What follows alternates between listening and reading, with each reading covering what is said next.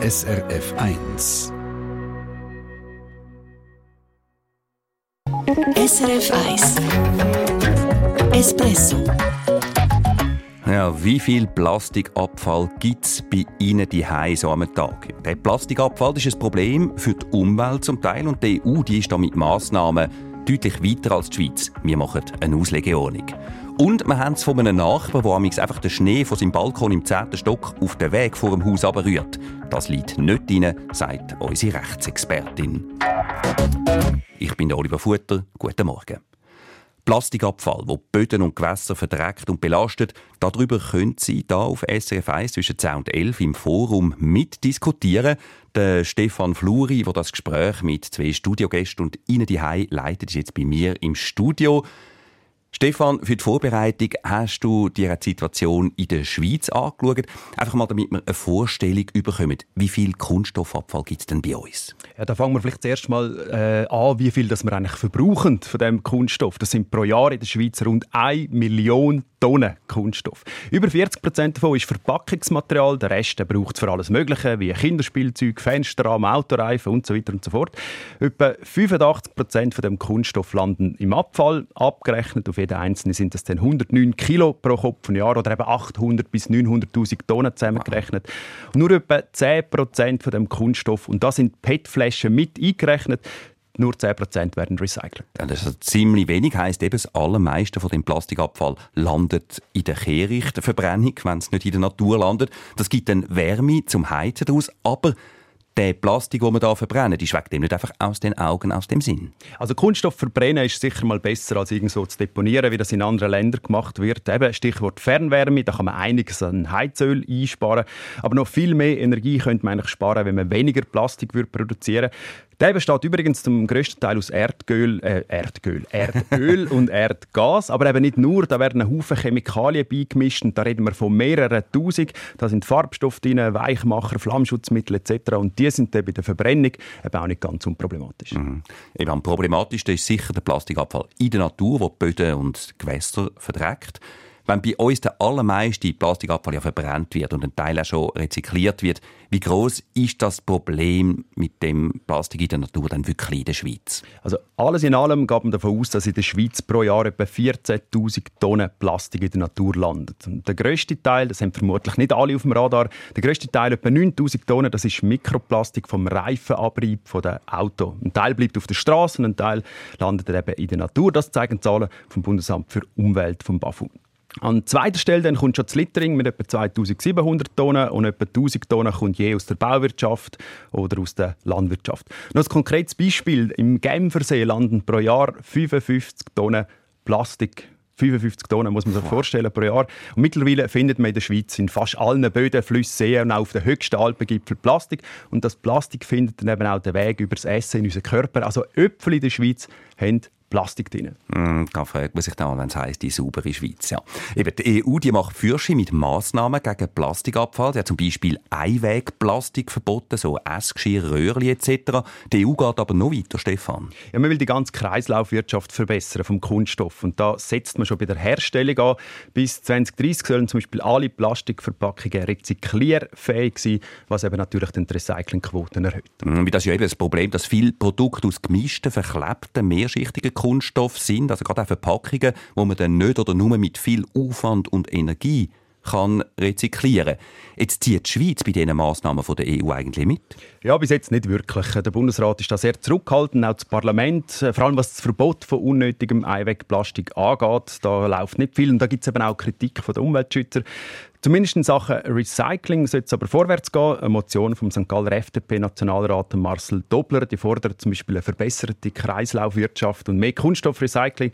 Eine nationale Lösung ist in Arbeit, aber die kommt frühestens zwanzig fünfundzwanzig. Und über das Projekt für ein schweizweites Plastik- und Getränkekartonrecycling redet man morgen hier im Espresso. Die Firmen, die schon jetzt regional Plastikrecycling machen, die machen nämlich bei dem nationalen Projekt im Moment nicht mit. Das ist also der Wurm drin, das schauen wir an.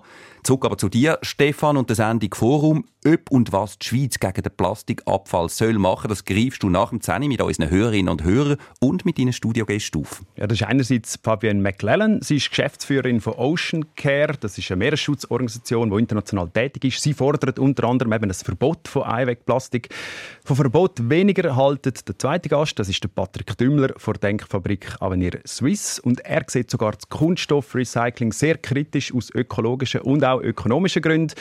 Diskussionen, die können also spannend werden. Danke vielmals, Stefan Fluri, dass du da bei uns im Espresso vorbeigekommen bist. Das Forum mit dir zum Plastikabfall ab dem zehn Uhr auf S R F eins. Sie können mitdiskutieren live in der Sendung oder schon jetzt online auf s r f eins punkt c h. Ja, ist jetzt ein siebzehn ab acht und das ist S R F eins mit dem Konsumentenmagazin «Espresso». Es ist noch nicht lange her, wenn man da rausgeschaut hat, dann haben wir ein Winterwunderland gesehen, viel Schnee bis ins Unterland, auf Strassen, Bäume, Felder. Es hat richtig verträumt ausgesehen, ja, und vermutlich hat es auf dem einen oder anderen Balkon zünftig Schnee gehabt. Und zudem hat uns eine Espresso-Hörerin aus dem Bündnerland geschrieben. Sie regt sich nämlich auf, weil ein Nachbar aus dem zehnten Stock jeden Winter den Schnee von seinem Balkon einfach runter auf den Weg vor dem Haus rühre. Und der Weg werde viel benutzt, von Kind bis Senioren, weil es hat ein Altersheim, ein Schulhaus nebendran. Und es ist eben nicht ganz ungefährlich mit dem Schnee, was der Nachbar da macht. Unsere Hörerin wird darum wissen: Darf unser Nachbar vom zehnten Stock den Schnee auf den Gehweg runterwerfen und was passiert, wenn jemand getroffen wird? Espresso – Rechtsfrage. Hörerinnen und Hörer fragen. Die Rechtsexpertin Raffaela Reichlin gibt Antwort. Ja, unsere Rechtsexpertin hat den Fall mit mir zusammen angeschaut und ich habe da zu ihr gesagt, zu Raffaela Reichlin, also Schnee vom Balkon im zehnten Stock berühren, das geht so nicht, oder? Nein, das geht so nicht. Was der Nachbar da macht, ist sehr riskant und es könnte vor allem auch strafrechtlich relevant sein. Also konkret, wenn der Nachbar jemanden trifft und verletzt, kann er natürlich drankommen wegen Körperverletzung. Und zwar muss man hier auch noch sagen, er nimmt sogar in Kauf, dass jemand getroffen werden könnte. Seine Nachbarin hat mir nämlich gesagt, dem Antag nicht einmal schauen, ob wirklich niemand unten vorbeiläuft. Scheint also ein ziemlich verantwortungsloser Typ zu sein, der Nachbar. So tönt es einmal. Er schmeißt scheinbar auch anderes Zeug vom Balkon runter, Sträucher oder letztes Mal eine alte Sonnenstorre aus Metall. Wow. Also das kann einfach wirklich sehr gefährlich werden für Leute, die dort durchlaufen. Und es kann natürlich auch Sachschäden geben. Und eben beim Schnee, den er aber rührt, muss man sagen, der bleibt dann einfach liegen auf dem Weg ums Haus herum. Ja, und es kann auch nicht sein, dass dann der Schnee von seinem Balkon wieder jemand anders muss vom Weg wegschaufeln muss. Also da muss irgendeine Lösung hin. Was könnten die Nachbarn machen? Es ist eine ziemlich schwierige Situation, vor allem wenn der Nachbar nicht mit sich reden. Ich empfehle aber trotzdem, mal das Gespräch zu suchen und dem Nachbarn zu erklären, dass er sich auch selber Schwierigkeiten könnte aufhalsen durch sein Verhalten. Ein Rat ist auch, dass die Stockwerkeigentümer mal die Verwaltung fragen, ob die vermitteln kann. Und wenn es zu einem ganz konkreten Zwischenfall kommt, muss man vielleicht sogar mal die Polizei kommen. Wenn alles nichts nützt und der Weg von der Kommunikation erfolglos bleibt, sollte man gleich nicht sofort an gerichtliche Schritte denken. Das kann natürlich auch zu einem schlechten nachbarschaftlichen Verhältnis führen. Empfehlenswert wäre zum Beispiel eher, einen Mediator oder eine Mediatorin zu kontaktieren, bevor sich alles weiter zuspitzt. Weil so jemand kann helfen, dass eine Situation nicht ganz aus dem Ruder läuft.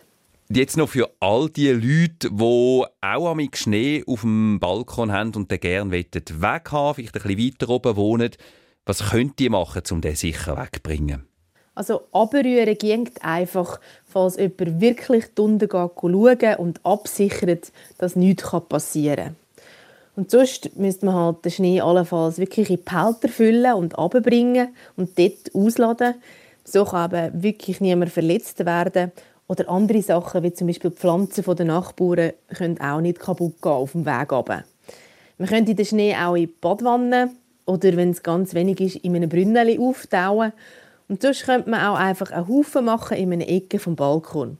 Oder man kann es vielleicht sogar kreativ lösen und einen kleinen Balkonschneemann oder eine andere Skulptur bauen. Ja, das wäre doch eine Idee für den Nachbar in dem zehnten Stock. Hoffen wir auf jeden Fall, dass die Nachbarschaft dort doch noch eine Lösung findet wegen dem Schnee. Und wenn Sie selber Eigentümer oder Eigentümer sind und noch mehr wissen wollen, auf s r f punkt c h slash espresso haben wir Ihnen alle wichtigen Punkte und weitere Rechtsfragen zum Durchlesen kompakt zusammengestellt. S R F eins Espresso. Eine Sendung von S R F eins. Mehr Informationen und Podcasts auf s r f eins punkt c h.